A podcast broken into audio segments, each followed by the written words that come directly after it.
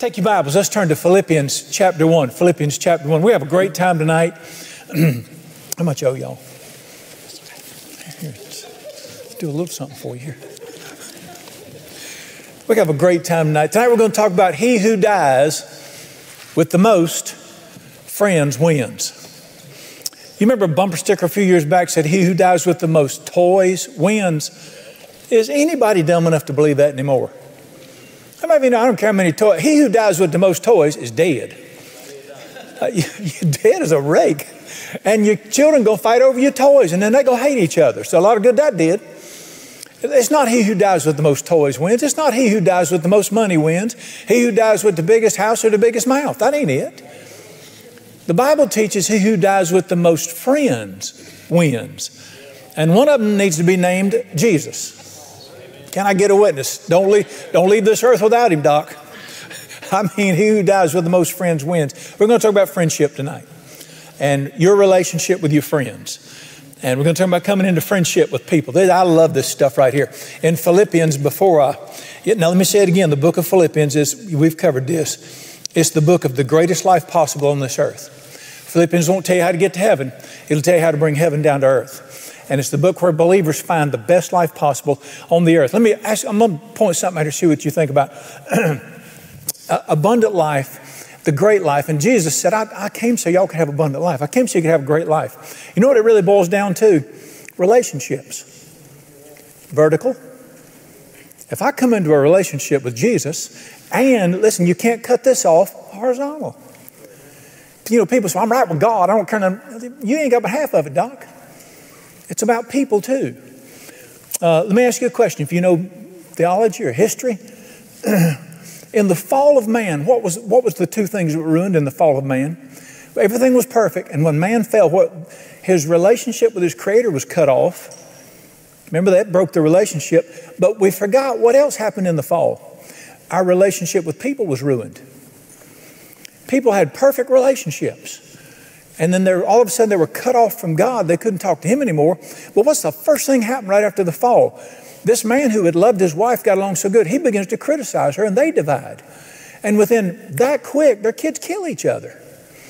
It was the fall didn't just cost us our relationship with God, it cost us our relationship with each other. Is there any problem with relationships in our nation today? Uh, this may ill you off, but I'm going to say it. A lot of people want to blame the division and the hatred in our nation right now on that guy with the orange hair. Two years from now, it ain't gonna make no difference. It's not him. We're still in trouble.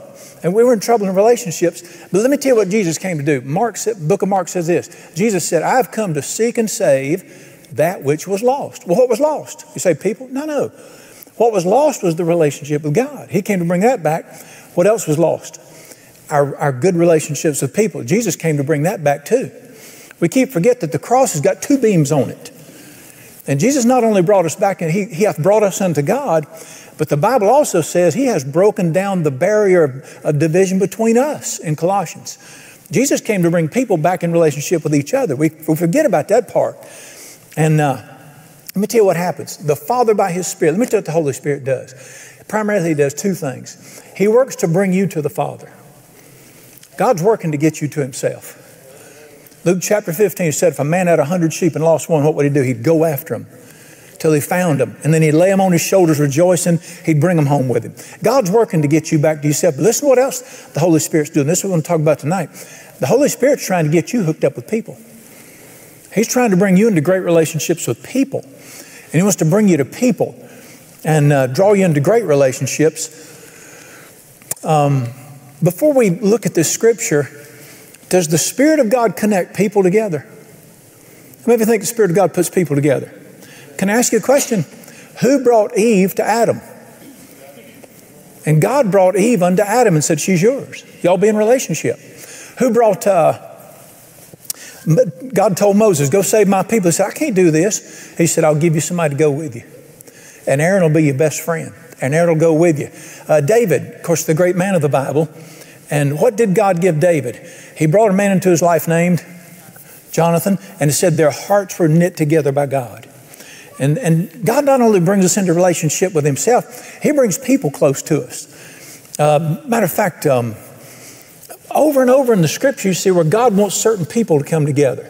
Acts chapter 13, verse 2 said, As they ministered to the Lord, the Holy Spirit spoke and said, Put together unto me Barnabas and Paul to do the work I've called them to and yoked them up together. All right, let me show you this in Scripture. Turn with me to 1 Corinthians 12. We, will come back to Philippians. And we'll get there directly. Hang on.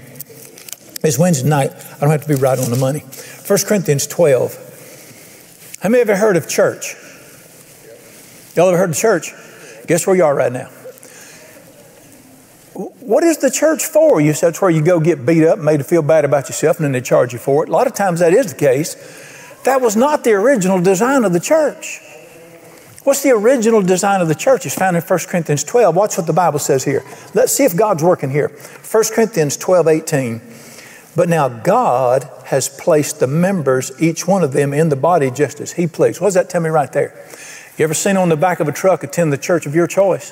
What does the Bible say? No, God wants you in a certain church. God places the people in the body where He wants them to be. Why is that? Now let's read the why. It's in verse 25. That there should be no division in the body. We're going to work on that in a little bit. But that the members should care for one another. Why does God bring you into relationship with people? So, well, can't God take care of me? Yeah, He's going to do it through people. That the members should care for one another. Next verse, verse 26. If one member suffers, what? Everybody suffers with them. Watch this. If one member is blessed or a hundred of good things happen, what are the people in your life for? So you have somebody to be excited with you. So if, if you're suffering and you're hurting, that's why He brings people into your life, so you can suffer with them. But if good things are happening to you, I mean, if you have a marriage by yourself, you ain't got, I mean, a wedding by yourself, you ain't got much of a wedding. That's why we call our friends. Come around rejoice with us. What's the purpose of the church according to the Bible? God's going to yoke you with people so they can take care of you. And when you're suffering, you'll have somebody to go through it with. And when you're rejoicing, you have somebody to share life with. He, he puts people together like that. All right, let's do this. Turn back to Philippians with me. And I want to, I want to show you something in Scripture. In Philippians chapter 1, now, this is, a, this is an overlooked part of this passage sometimes, but I, I, I think it's the main thing. You know, he starts out in this thing and says, verse 2, grace and peace from God. So, what does that tell you? You want a great life? Get in a relationship with God. But watch how quickly he shifts in verse 3. Read verse 3 with me. I thank my God upon every remembrance of who? Of you. I thank God for you. Always, in every prayer of mine, praying for you all with joy. I pray for you with such joy for your fellowship in the gospel from the first day until now. What's he so thankful for? What's the word fellowship mean? What's our word? Friendship. Do you hear what he said? I thank God for you. What does it mean, fellowship in the gospel? You know what he's saying? The only reason me and you are friends is because of the gospel. If it hadn't been for the gospel, we'd never met each other. Everybody in this room, everybody that comes to this room, I'd have never known you if it hadn't been for the gospel. Unless you started prison ministry. If I hadn't found the gospel, you'd have to do prison ministry to meet me. You know, hear what he's saying? God brought us together through the gospel, and he's brought us into friendship, fellowship, friendship, same thing. And he said, I am so thankful God's put us together in, in his kingdom. Now, watch the, I love this part right here, verse 7. It is right for me to think this of you because what does this mean? I have you in my heart. It's not like we're, we have to work together. It's not like we're an acquaintance that goes to the same moose lodge. He said, There's something in my heart for you. Verse 8 God is my witness how greatly I long for you all with the affection of Jesus Christ. What do you hear in that little passage right there? God has put me together with some people, and they're in my heart. And uh, God, before God, I'm telling you, my heart aches for you. God is my witness how greatly I long for you. But now, watch this. Is it human love? What does it say in verse 8? Is it human love? It is the affection that comes from Jesus Christ. He said, God, listen, this is not a natural thing. God's put something inside of me for you. Listen, He didn't just cause me to love Him, God put something in people's hearts for certain people and knits them together. And He said, This is something that He put in my heart for people. Uh, do, you hear, do you hear this man's heart right here? He's not just saying, I know we attend the same church. What's he saying? You're, you're so dear to me, and God made it happen. Turn a few pages to the right to 1 Thessalonians. I think it's two books. 1 Thessalonians all right, now this is another one of his churches. I want you to read this with me. 1 Thessalonians 1. uh, First, I'm sorry, 1 Thessalonians 2. 1 Thessalonians 2, verse 7. Now, watch what he's saying, me and the ministers, to, to you folks right here. We were, verse 7, 1 Thess 2 7. We were gentle among you as a nursing mother cherishes her own children, so affectionately longing for you. What do you hear right there? Man, you're just, you are so dear to me. We were well pleased not only to impart the gospel of God, we would have given our lives for you. Watch these words because you become so dear to us. What do you hear right there? God's done something in this man's heart. And these people's hearts has caused them to love each other so much they'd give their lives for each other. This is what church is supposed to be. So the Spirit of God knits people's hearts together so closely that said, I'm not like your preacher putting up with your mess. He said, I'm like a mother with her child with you. I long for you that much. I've got that kind of affection for you. Turn the page to chapter 4 in 1 Thessalonians. Look at this. Now let me say this again. This is not just a folks who get along good. God does this. God calls, God puts, remember, He didn't say, I love you with natural, He said, I love you with the affection of Jesus Christ. Christ has put this tenderness in my heart toward you. And you can see this, 1 Thessalonians 4 9 says this concerning brotherly love, not godly love, brotherly love. You have no need that I should write you. You were taught by God to love one another, and you do so to all the brethren. Now, listen, you see those words taught by God? That doesn't mean he stood and said, Now, y'all got to love one another. That's not what it means. Literally, you are caused by God to love each other. And how does that happen? Romans 5 5 says, The very love of God is put in our hearts by the Holy Spirit. And God just, He just puts this in your heart for people. And I believe He yokes certain people with certain people. I can show you that in Scripture.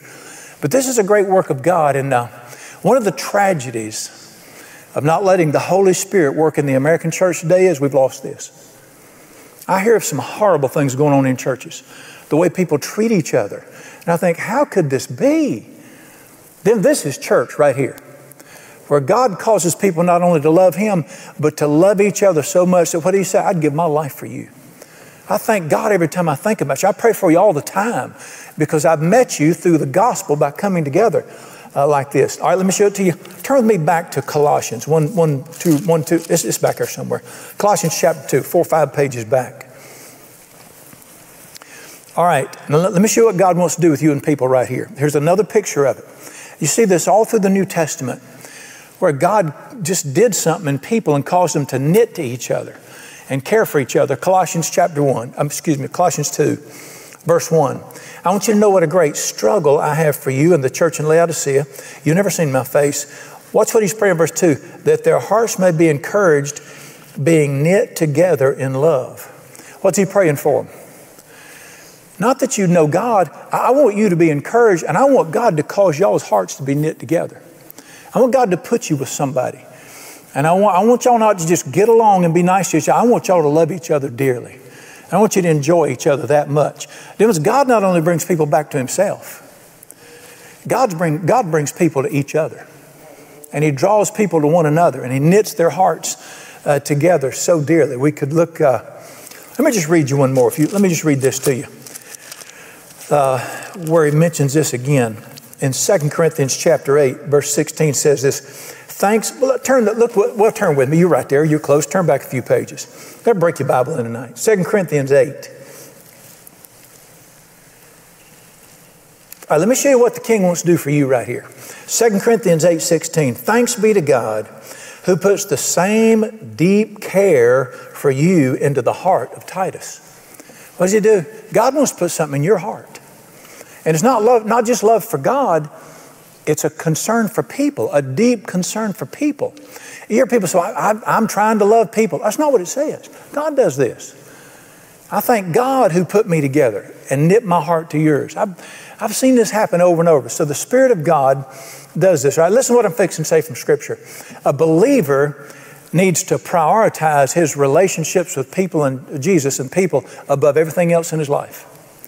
Your relationship with people should be the most important thing on this earth. Jesus first, but you should make friendships and relationships your priority above everything else. Now, does our culture do that? Our society prioritizes making money or making a name for yourself or having, you know, different. We got different things that are really important.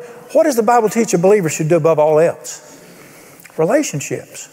Tell me the only two things coming out of this planet your relationships with Jesus and your relationship with people that are in Him. That's what's going to last forever. Everything else is going to disappear one day. Your accomplishments, I got news for you. Somebody's going to pass you one day. Your kid's going to spend the money, uh, yada, yada. This, that young, healthy, good looking hourglass body you got going to look like a Dr. Pepper bottle one day. All this stuff's going to go away. Only friendship lasts forever. Friendship with Jesus, friendship with people. That's why we should prioritize relationships above everything else. And the, the Spirit of God wants to take every person that says here and not just bring you to Jesus, but bring you into a group of circles of relationships with people. This is what ought to happen in churches and in uh, around believers. Now, let me tell you something. You're not going to have 50 friends. You're not going to have 20 friends. You might have some acquaintances. If you get out of this planet with three friends, two or three friends, God's been good to you. I mean, you're in ICU and they sit there all night long, friends. Them kind of friends right there. And God wants to bring people into relationships, and it'll be in circles and I want to show you the circles of relationships that God brings people into. Who's our model for this? Jesus. Look at the model of Jesus' life and how his relationships were set up out in circles. Here's the five circles that were in Jesus' life, and, I, and here's what he wants to bring us into.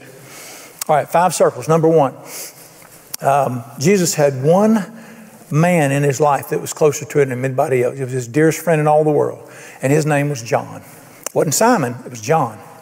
John was closer to Jesus than anybody else. John was the one that always sat right beside Jesus, leaned on his breast at supper. If, if the other apostles, the 12 apostles, if they wanted to ask something, they'd say to John, You go talk to him.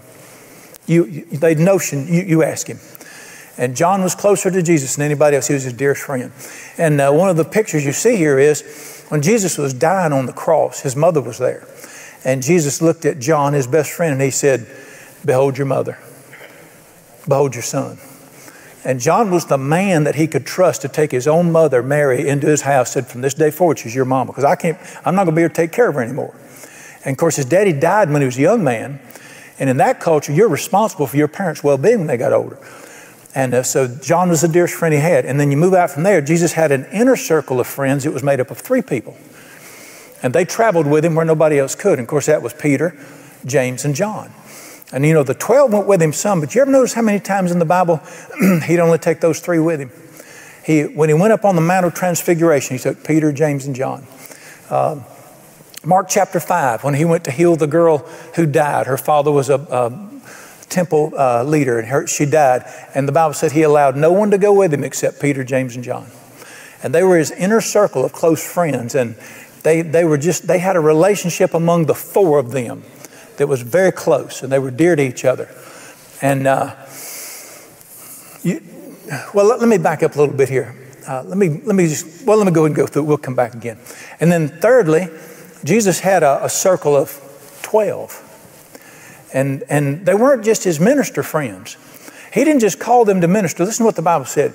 And Jesus called twelve unto himself that they might be with him, and he might send them out to preach. But he called them not to just be his preachers, he called them to do what? Spend time with him. He called them to be with him. And these 12, of course, they traveled together, they ate together. It was a, this was Jesus' uh, what? Small group. Jesus had a small group that he was knit very close to, and they became very dear to him. And uh, one of the, uh, and the Bible teaches that he just loved, excuse me, Bible teaches that he just loved eating with them. He often said, I, I wanted to eat so bad with y'all.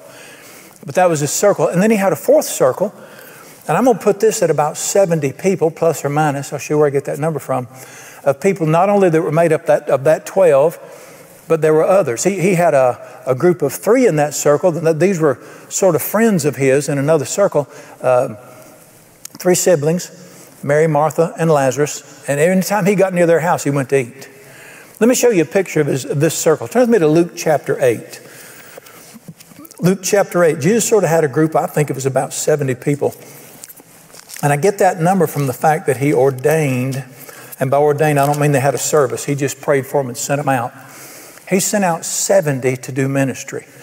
And they were sort of a circle of people that were near him, and he sent them out. But watch this in Luke chapter 8.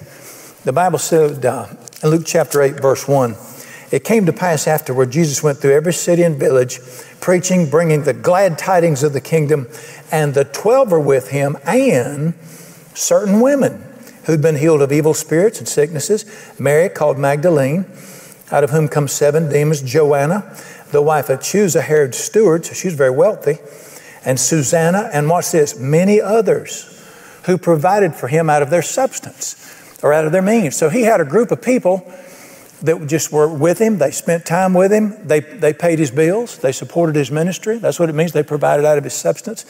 And he had that group around him, and he was, he was you could call it friends if you want to, be more like close acquaintances. And then, of course, what was Jesus' fifth circle?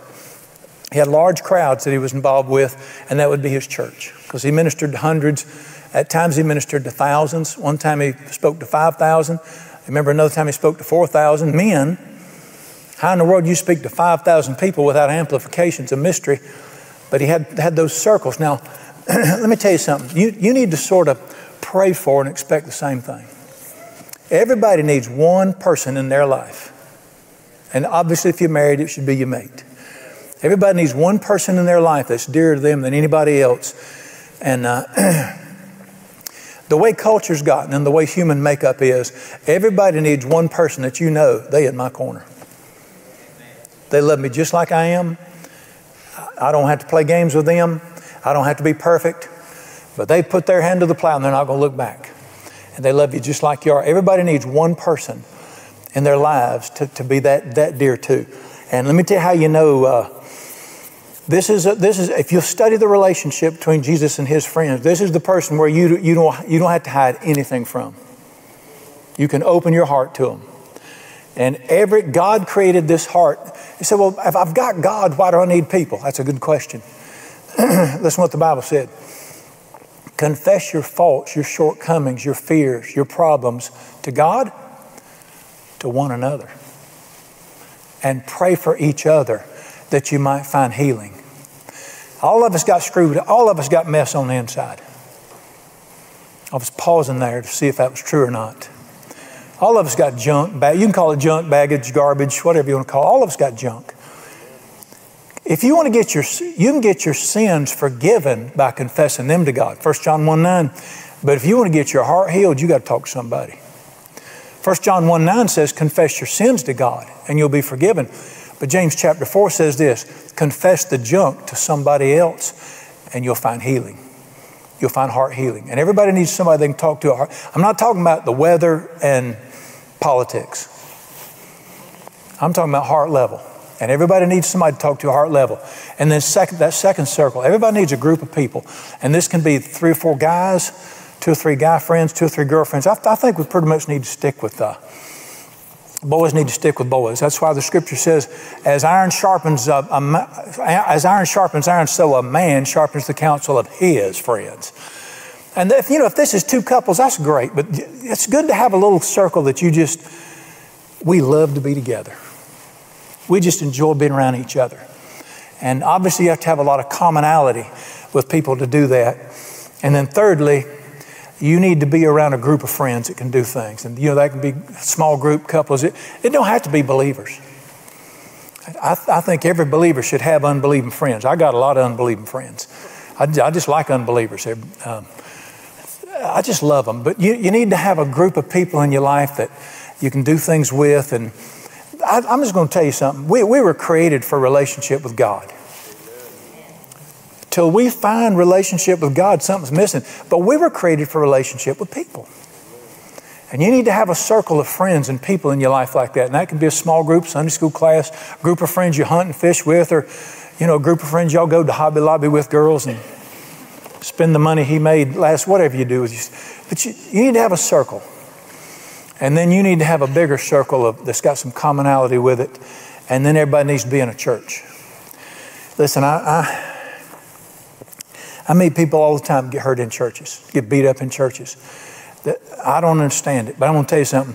When the, the churches are, like sweet tea. When it's good, it's wonderful. When it's bad, it sucks. I ain't nothing. It's just terrible. It's nasty. It'll make you sick, what it'll do if it's bad. But when it's good, it's like it's what they drink in heaven. And uh, our hearts were just made for relationships. And I'm going to tell you something. I don't care how close you get to God, there is still a place in your heart for people. That sounds strange to some people. Let me ask you a question Was Adam close to God before sin came in the earth? Then why did God say something wasn't right in his life? Adam walked with God face to face. They, they walked in the garden and talked to each other. And what God say? It's still not good that this man be alone. I'm going to put somebody in his life. So there's a hole in our heart for God that only He can satisfy. But there's a hole in our heart for somebody else that can only be satisfied. And that's why we, we got to live with people. You hear once in a while people who get fed up with people. Understand that. David said, Oh, that I had the wings of a dove so I could fly away from these folks and be at rest. You ever felt like that? Well, Delta's got them wings and get you away from them. But, um, and you meet these people that go off into the Canadian wilderness and disappear for four years and never see another person. You broke. You wore. I mean, I understand. I understand four hours. Everybody need. It's good to have some solitude. You know what solitude is? That's when you're alone with God. Isolation is when you're alone with you, and that ain't good. Solitude's when you're alone with God. And everybody needs a little quiet time, a little me time but not years, not months. People need people in their lives. God designed the human heart like that. And you need those circles in your lives. And that's, that's why we need to prioritize relationships. All right, I want to talk to you from Scripture a minute about wonderful relationships. The Bible gives us a lot, the Bible speaks a lot about our relationship with each other.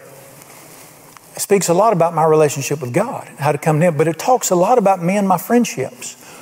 And uh, I want to talk to you a minute about several Bible keys about being about great friendships, how to come into great relationships with people. And uh, Bible keys, number one.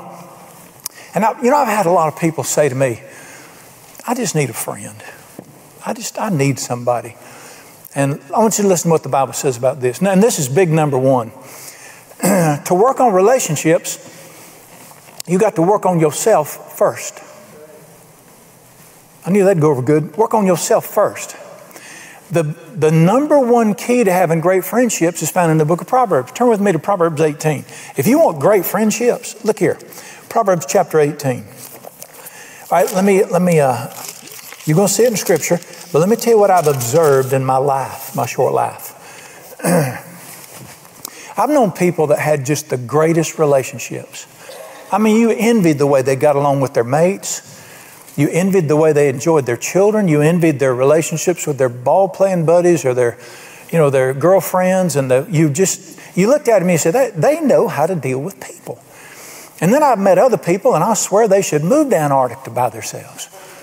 They, they just can't get along with anybody.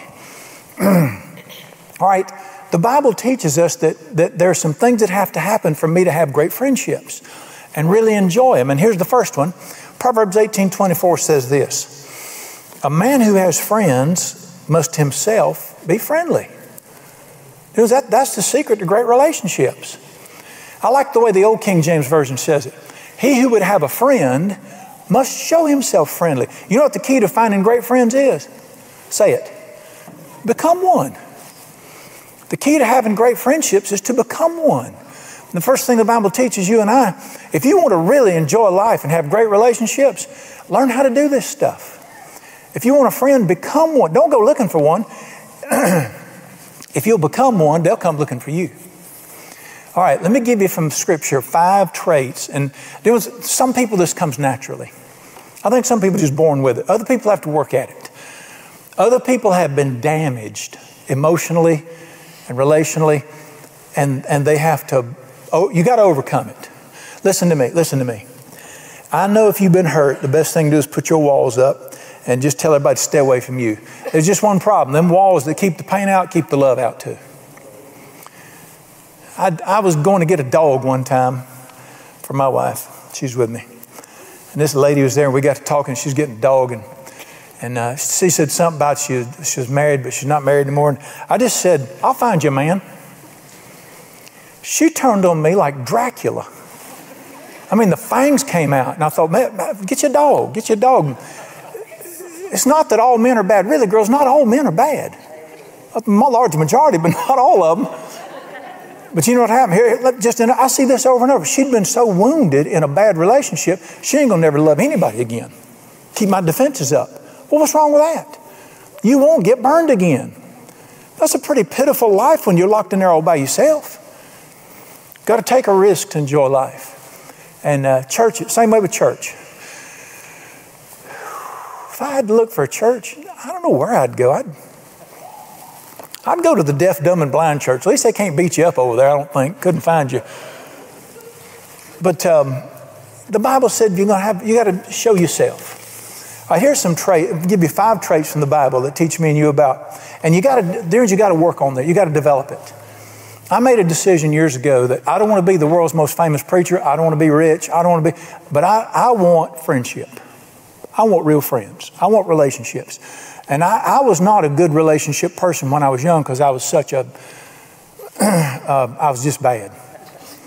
I didn't have any friendships when I was a young man. I mean, nobody could stand to be around me. Bars banned me. That's pretty bad. People told me, don't come back. I, I just was awful. I didn't have them friendship skills.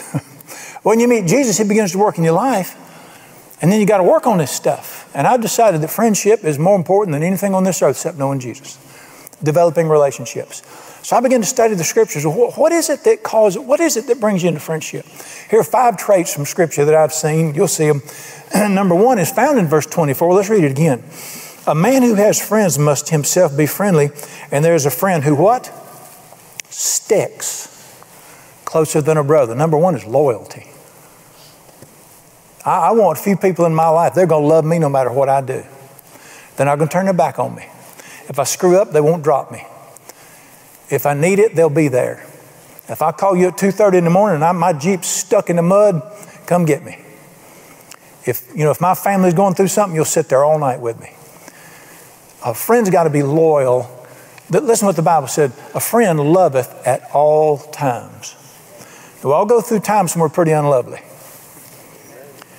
But you, you want somebody, you ever heard of a fair weather friend? We don't need them. We need somebody that loveth at all times. And you want to be loyal to people. And uh, over time. Number two, one of the things that Jesus spoke about was authenticity. That's sort of a buzzword today, authenticity. Um, we, we live in such a put on culture right now. Y'all ever heard of Facebook?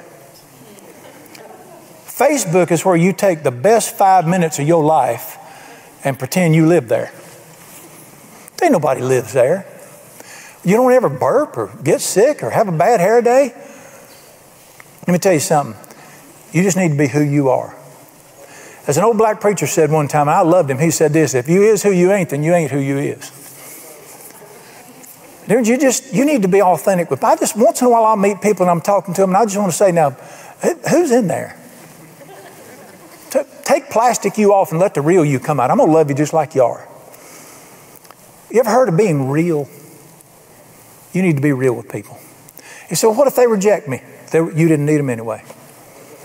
If you got to pretend to get somebody's affection, they don't like you, they like who you think you are. You're authentic. Number three, this is the easy one. And this is why Jesus, this is why people, this is why men said, let's go die with him. If I get killed being around him, I want to do it. A friend has to care about people. You have to care about people. You can call it compassion or love or concern, whatever you want to call it. But you have to really care about people. You have to care about what happens to them. One of the, one of the things that's killed friendships in our land is the self centeredness, that it's all about me, or we use people. But you got to really care about people care about their well being and care about their families. And uh, do you believe people can tell when you care about them? You believe people can smell it? That is the mark of friendship. I can, I can talk to people and just know they need money. They don't need me, they need my money. But I can tell when people care about me. And a true friend, somebody really cares about somebody. Number four, and this is one of the traits, if you want great friendships, learn to become an encourager. Great friends know how to encourage.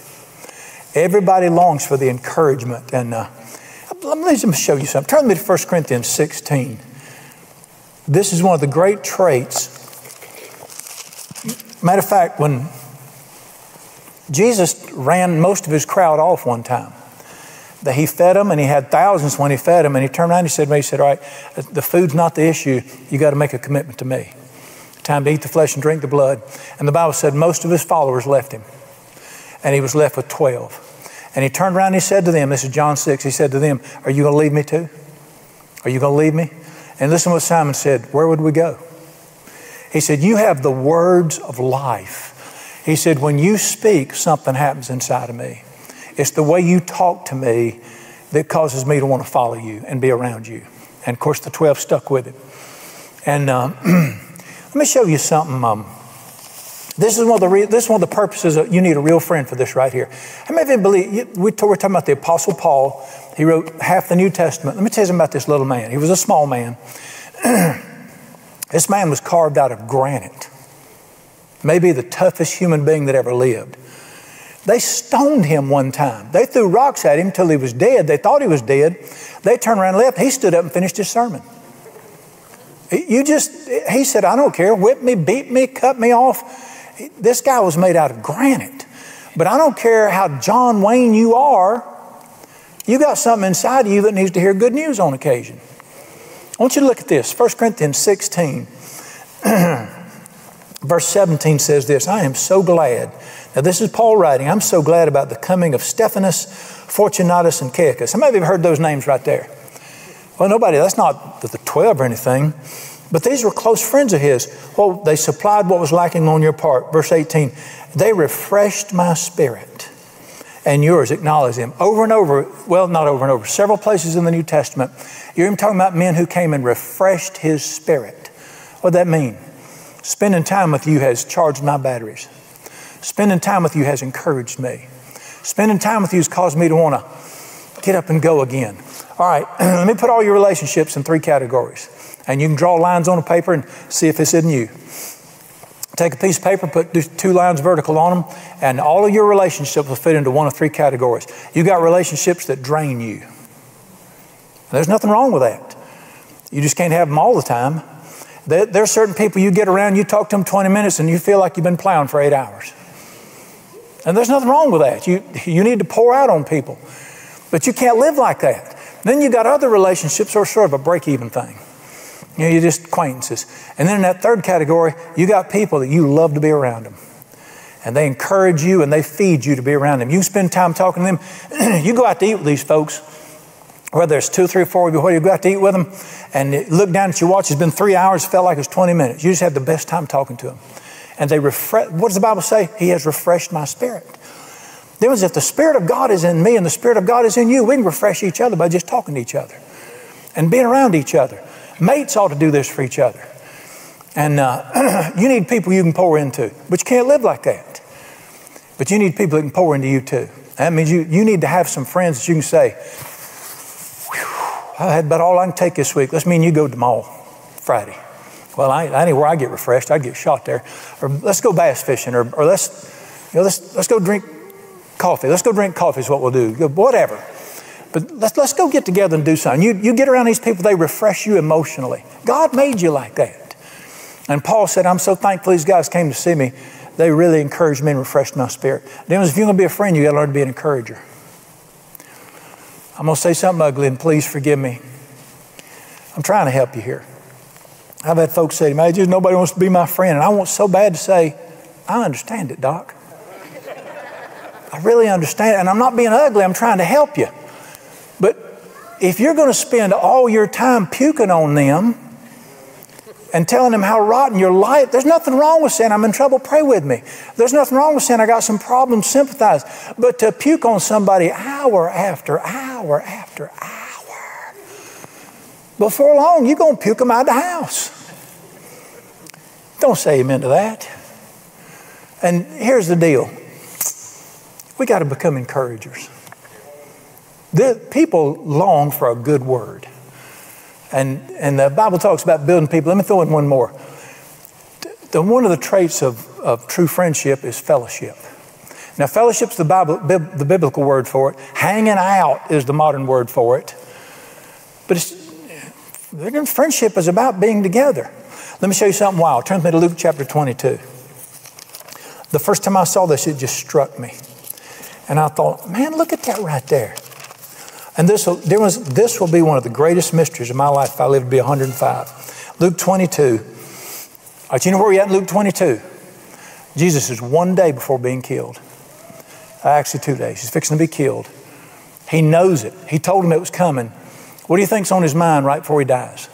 Watch this. In Luke 22, verse 14, when the hour had come, he sat down with the 12 apostles. He has one last supper with them. He said to them, With fervent desire, I have desired to eat this Passover with you before I suffer. What did he say? More than anything else, before I die, I to spend one last meal and eat with you. Why would God Almighty have fervent desire to eat with me and spend time with me? Can't you see the heart of God that loves to be around people and loves relationship and loves fellowship? This is always one of the great mysteries to me in this verse that the living God who's fixing to save the world said, For my last meal, I don't want steak or fish, I want you. I want to sit down with you one more time.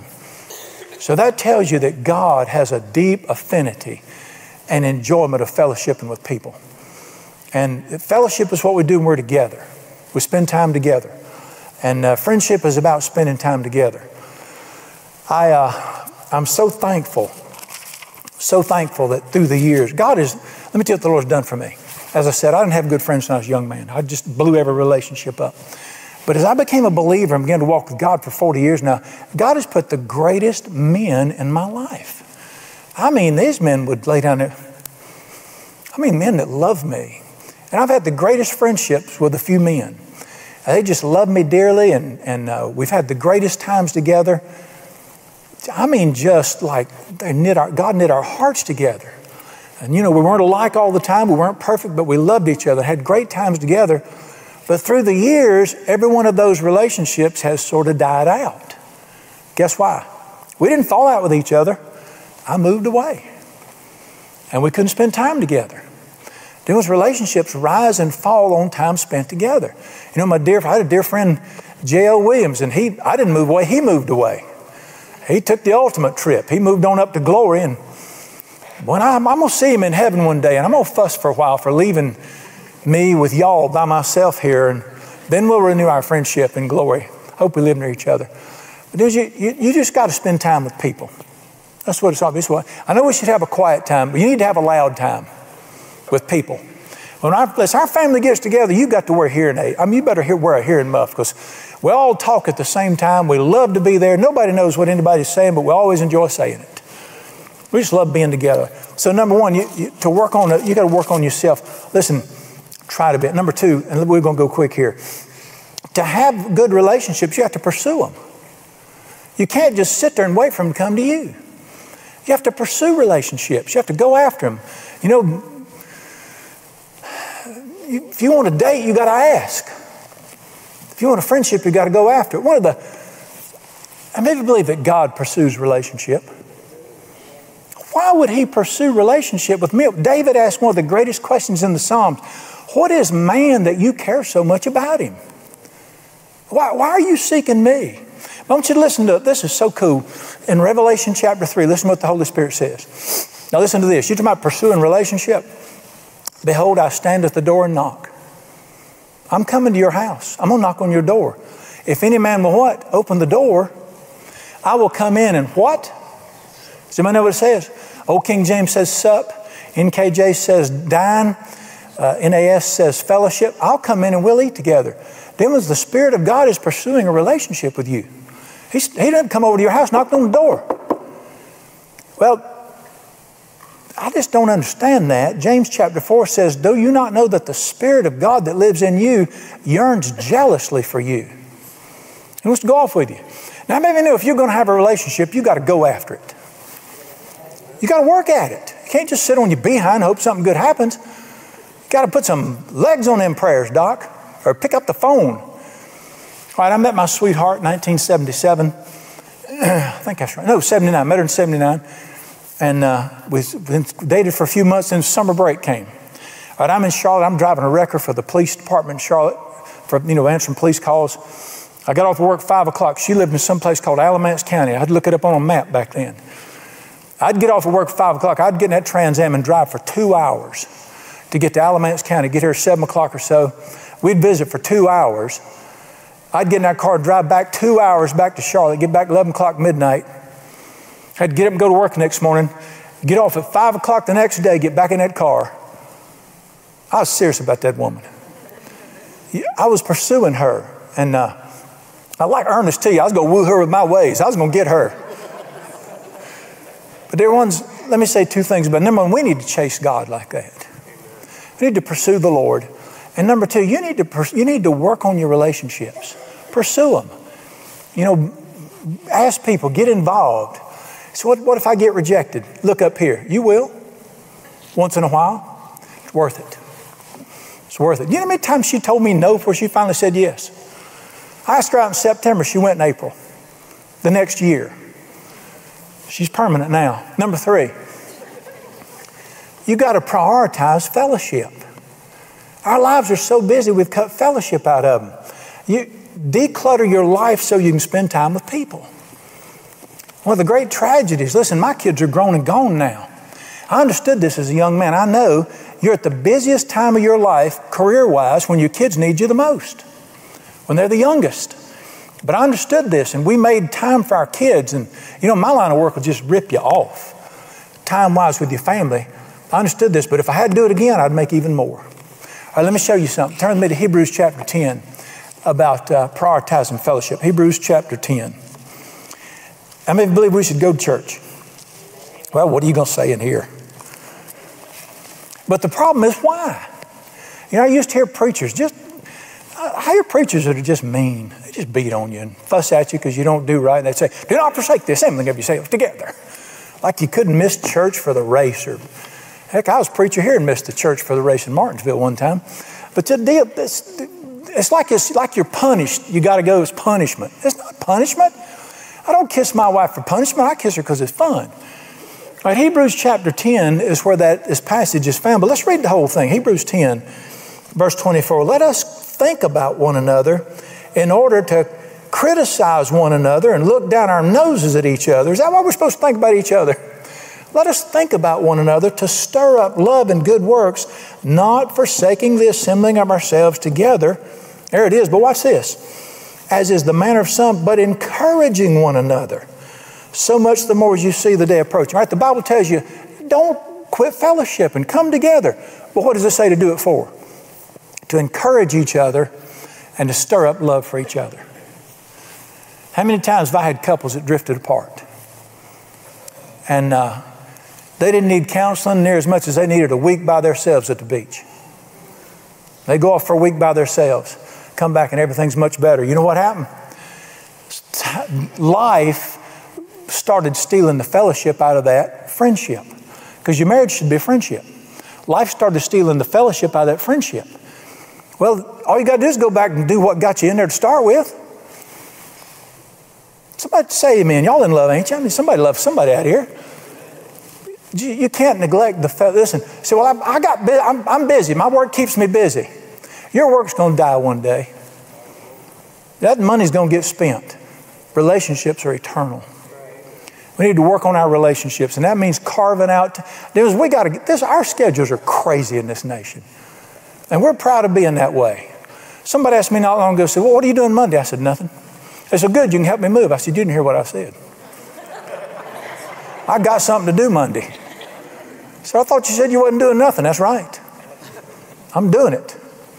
I'm going to do it in my boat and I'm going to hold a pole, but I'm doing nothing. Say, That's terrible. You wouldn't help somebody move. If you don't carve out and, and get your life in order, you're going to crack up. And we're seeing people fall apart because they don't rest, recreate, and work. You, you got to put it in there. And God made us to have relationship with each other. And you got to work that in there. I think modern technology is the greatest enemy of relationships. I think the telephone in our hands have cut us off. Once in a while, I'll get down there and look, get up can look up at people and say, hey, look down here. I'm pretending I'm a telephone so you look at me. Y'all better have electronic free dinners at your house. I think television's robbed us of what Granny had, where they'd sit around at night and talk to each other. And uh, Grandpa would play the fiddle, and Grandma would play her little organ, and people would talk. We got to, you got to prioritize fellowship. Let me throw in one. Listen, simplify your life and do not forsake the assembling of yourselves together. And that just don't mean church. That means your sweetheart. I make young couples before I marry them promise me you'll go out to eat one night a week when the kids get here by yourselves, face to face. Sitting in the stands watching a ball game it don't count. Go sit by yourselves and face each other once a week, more if you can. Don't, don't forsake that. You got to work at it. Let me throw one more in. Bottom line of relationships, if you're like Jesus, it's all about giving. If you go into it with a what's in it for me attitude, you're in trouble. It, this is the crazy, this is the serendipity of the life of Jesus, where he said this give and it will be given to you. Don't find people that can get you up. So these, these people would be good to associate with because they can get me more business. You don't need more business. Get it yourself. You find a friend not for what you can get from them, what you can give to them. Find relationships so you can give into them and pour into them. And uh, this was why Jesus came to earth so that he could. The Bible said, listen, if you want to be great, if you want to really be great, have the kingdom, serve people.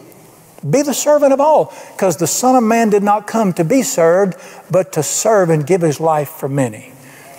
And you got to go into friendships with one, one thing. What can I do for you?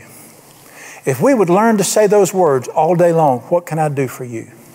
And pray those words. What can I do for you? Look at your mate and think about him. So what, what can I do for you? Bring me some tea. Jiggle your glass. Hope she hits you in the head. You know, these people could, what can I do for you? I want you to learn to walk around like that all the time. God is my witness. I, I wake up every day and I think, I'm going I'm to build relationships today with Jesus first, then I'm going to find people I can work on my relationships with. Those that I've known a long time and hope to find somebody new today.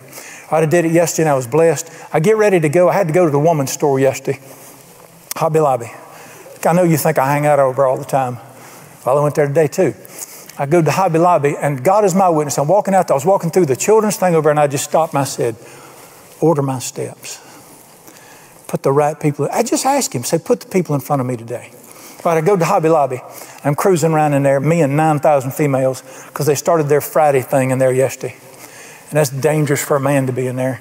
And I, I had to get something done. I got it done, and I'm leaving, and I'm walking out. I thought, well, didn't see nobody in there today. Right, right as I'm walking out, the doors went like this, and I'm standing right there, and right in front of me, 10 feet in front of me, was one of my little teenage girls, and she's standing there crying.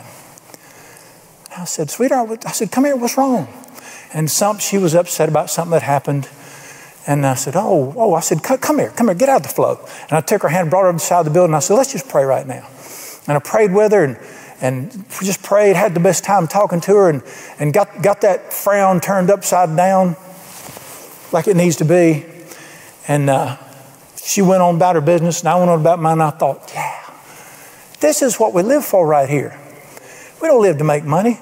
We live to build relationships, and you need to pray, order my steps. Put me in front of people instead of, I need a man that'll make me happy. Get you a bus.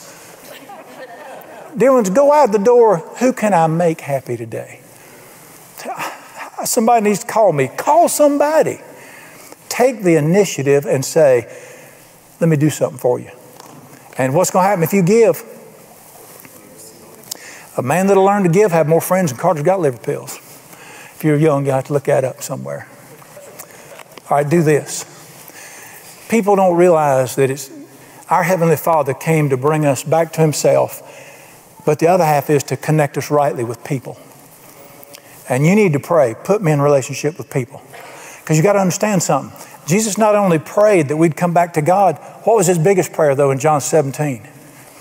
It wasn't this way. What was his biggest prayer? That they might be one as we are one. Bring them into relationship. All right, I got three kids and I got in laws. Some of you got situations like that. All my children love me. I, love, I got great relationships with all three kids, and with a couple of my in-laws, got pretty good relationships with them too. Got great relationships with all of them. I love all of them dearly. But what if all of them loved me, but they despised each other? Some of you have been there. Some of you older folks have been there where your kids, they loved you, but they hated each other. Now, that ain't right. Them was, you know, oh, how I love Jesus, oh, how, but I hate my brothers and sisters. This ain't right. How many of you know the Father wants you to love Him, but He wants His people, His kids to get along with each other? Listen, that, could you imagine he looks down and we're singing his praises and beating on each other? There's something not right about this picture right here. Now I know that I know that this is a screwed up planet, and I know you can sometimes you just can't make it work. But listen what the Bible says: as far as is possible with you, be at peace with all men. If you can make it work, you make it work.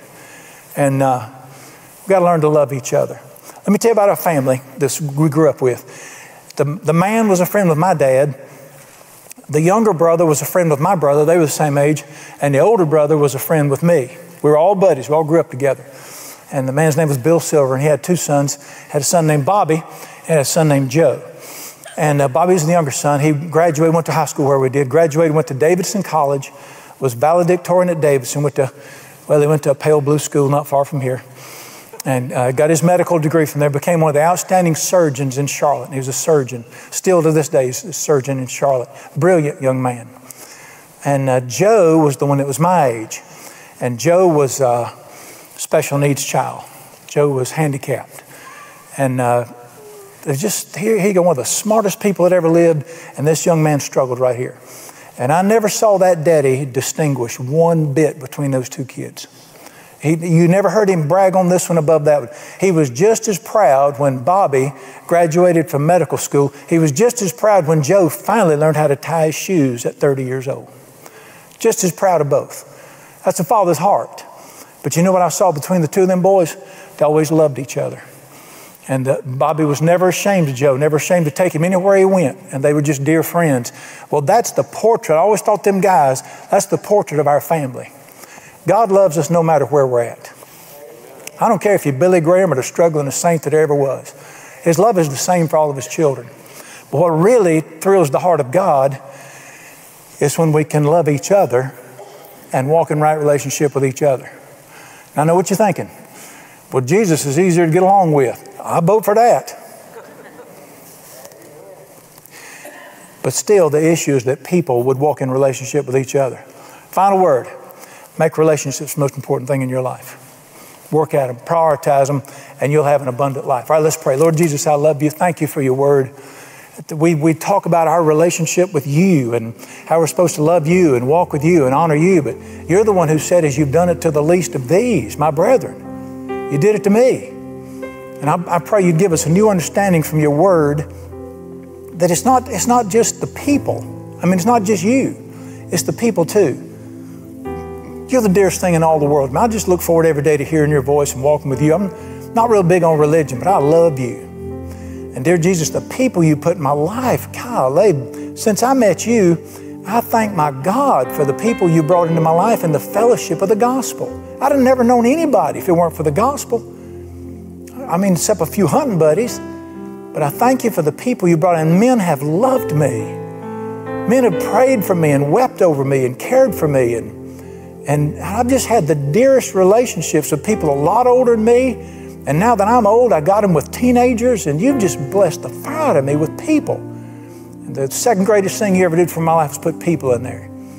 And I want to be one of those people that's like that. And I just want to praise you and thank you. Now, Father, thank you. But I want to pray for people out here tonight, people watching tonight online. King David said one time in your word, Nobody cares about my soul.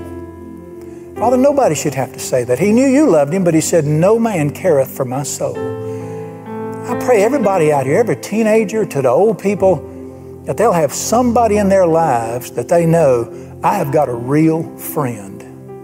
So I pray over them tonight. And we, we're going to do our part. We're going to show ourselves friendly. But I, I pray you put a longing in people's hearts tonight to have a friend that sticketh closer than a brother. Now, they're really a dear friend. And I believe you to bring it into their lives. I mean, somebody they can call and tell anything and know they'll be loved. Somebody they just love to be around and it refreshes their spirit to be around them. I trust you. That's one of the, that is the second greatest thing you can give us on this earth is a true friend like that. Plus your friendship. I give you all the praise and glory. Thank you for hearing my prayer tonight. And I praise you for answering this prayer. There's nothing you do better than bring us to yourself and bring us to each other. I give you all the praise and glory in the precious name of Jesus, I pray. Amen.